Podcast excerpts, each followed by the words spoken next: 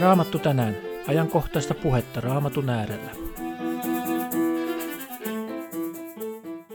Markuksen evankeliumi on Uuden testamentin toinen kirja, ja se on näistä neljästä Raamatun evankeliumista lyhin. Se on hyvin tiivistunnelmainen, nopeasti etenevä, jännittävä Jeesuksen elämän kuvaus, joka ikään kuin kiihtyy ja kiihtyy loppua kohti.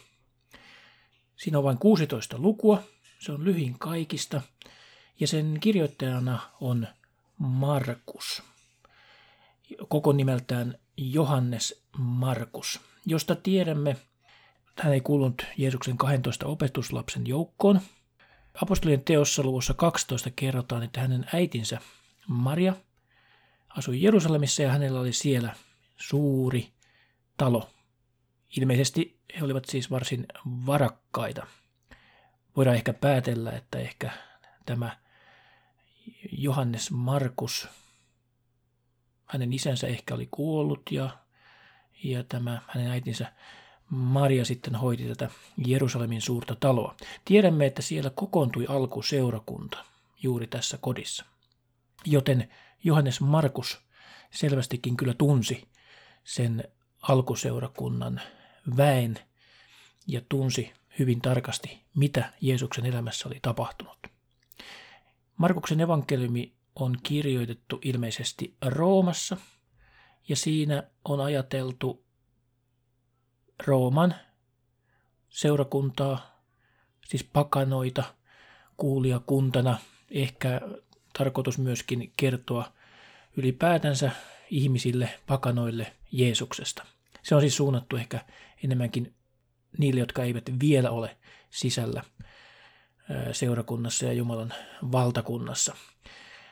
Ja sitä puolustaa sekin, että tämä on todellakin tämmöinen hyvin jännittävä ja nopeasti etenevä evankeliumi, jossa enemmänkin kuin Jeesuksen opetukset, niin keskiöön nousevat Jeesuksen teot.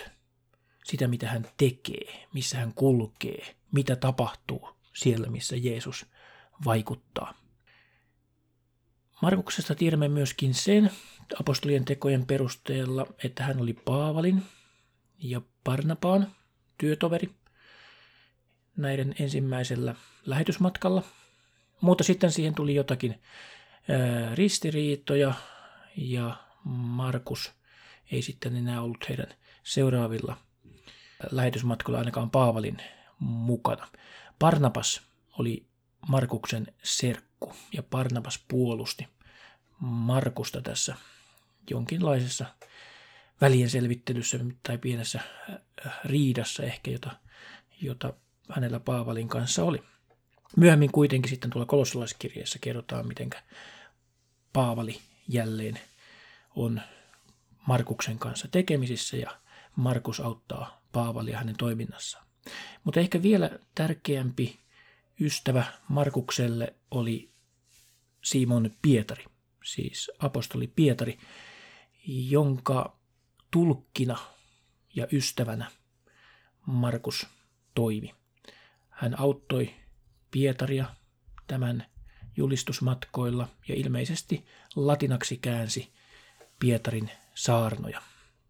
Joten Pietarin kokemukset, läheinen yhteys Jeesukseen näkyy tässä Markuksen evankeliumissa.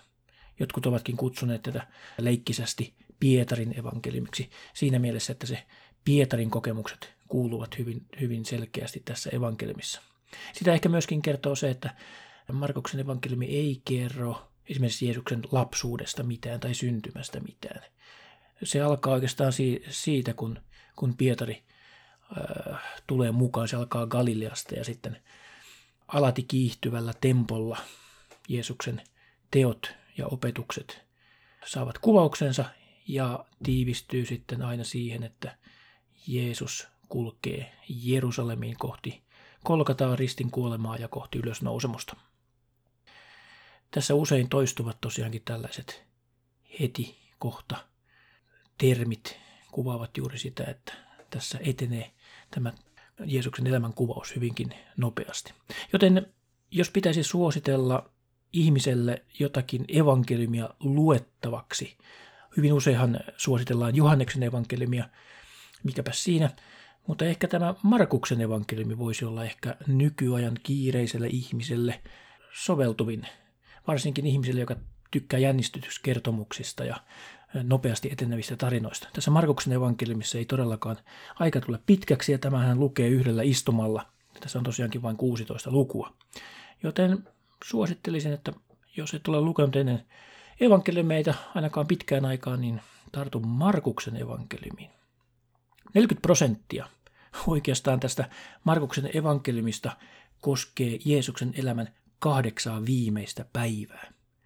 Joten keskeinen Markuksen evankeliumin fokus on juuri tässä Jeesuksen ristin kuolemassa ja ylösnousemuksessa. Markuksen evankeliumissa ehkä tärkein teema löytyy tuosta luvusta 10 jakeesta 45.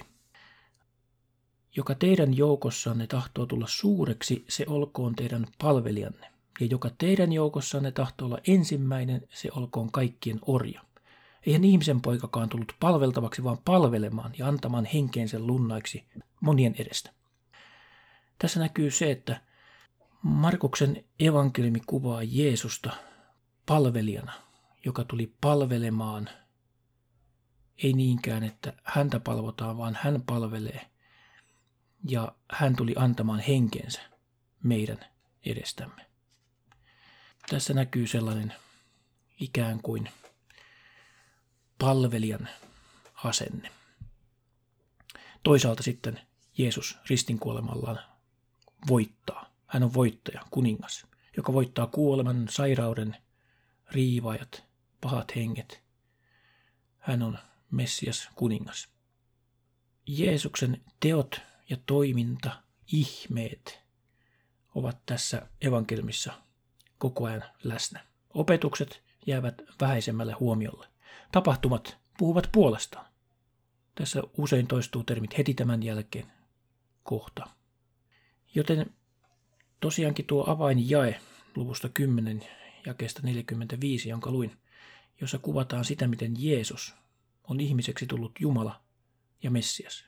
Hän on kaikista suurin, mutta silti maan päälle hän tuli palvelemaan.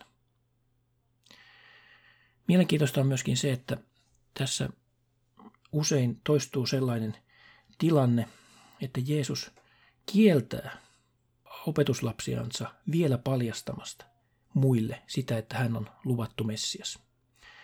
Tässä tämä ikään kuin jakautuu vähän kahteen osaan tämä Markuksen evankeliumi. Siinä tavallaan ensimmäiset kymmenen lukua kuvaavat sitä, miten Jeesus palvelee. Ja sitten luvusta 11 alkaen, kun hän kulkee kohti Jerusalemia, kohti Jerusalemin tapahtumia, siellä hän uhraa itsensä ihmiskunnan syntien edestä. Ja se kulminaatiopiste tässä koko evankeliumissa löytyy tuolta luvusta kahdeksan. Pietari tunnustaa Jeesuksen Kristukseksi. Luen täältä jakeesta 27 alkaen. Sitten Jeesus ja hänen opetuslapsensa lähtivät Filippoksen Kesarean kyliin. Matkalla hän kysyi heiltä, kenen ihmiset sanovat minun olevan? He vastasivat hänelle, jotkut Johannes Kastajan, toiset Elian, toiset taas jonkun profeetoista. Entä te? Jeesus kysyi heiltä. Kenen te sanotte minun olevan? Pietari vastasi, sinä olet Kristus. Ja tässä on tämän evankeliumin tärkein sana.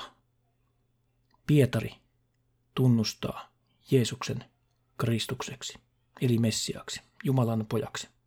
Tämän jälkeen Jeesus aloittaa sen matkansa kohti Jerusalemia. Ja mielenkiintoista, että heti seuraavassa jakeessa Jeesus vielä sanoo, Jeesus varoitti heitä puhumasta hänestä kenellekään.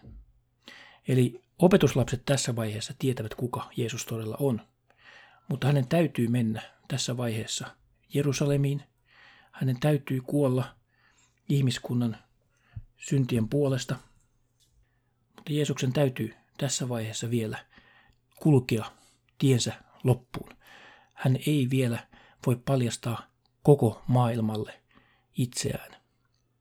Tämä vaarahan voisi olla esimerkiksi se, että kansa tulisi ja tekisi hänestä väl- välittömästi maallisen kuninkaan. Mutta Jeesus tässä vaiheessa, hänen täytyy kuolla ristillä, jotta hän voi vapahtaa meidät synnin vallasta. Hänen pitää nousta ylös. Hänen pitää kulkea tämä koko tie.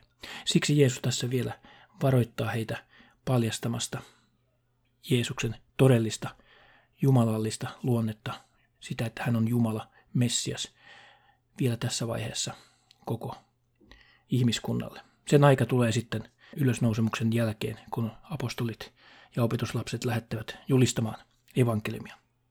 Joten miten upea onkaan tämä Markuksen evankeliumi. Hyvin nopea, hyvin tiivis kuvaus Jeesuksen ihmeellisistä teoista, toiminnasta ja miten se kaikki sitten huipentuu ylösnousumuksen aamuun, johon mekin saamme turvata tänään ja uskoa eli luottaa Jeesuksen sovitustyöhön meidän edestämme juuri sinun syntiesi vuoksi. Siunausta.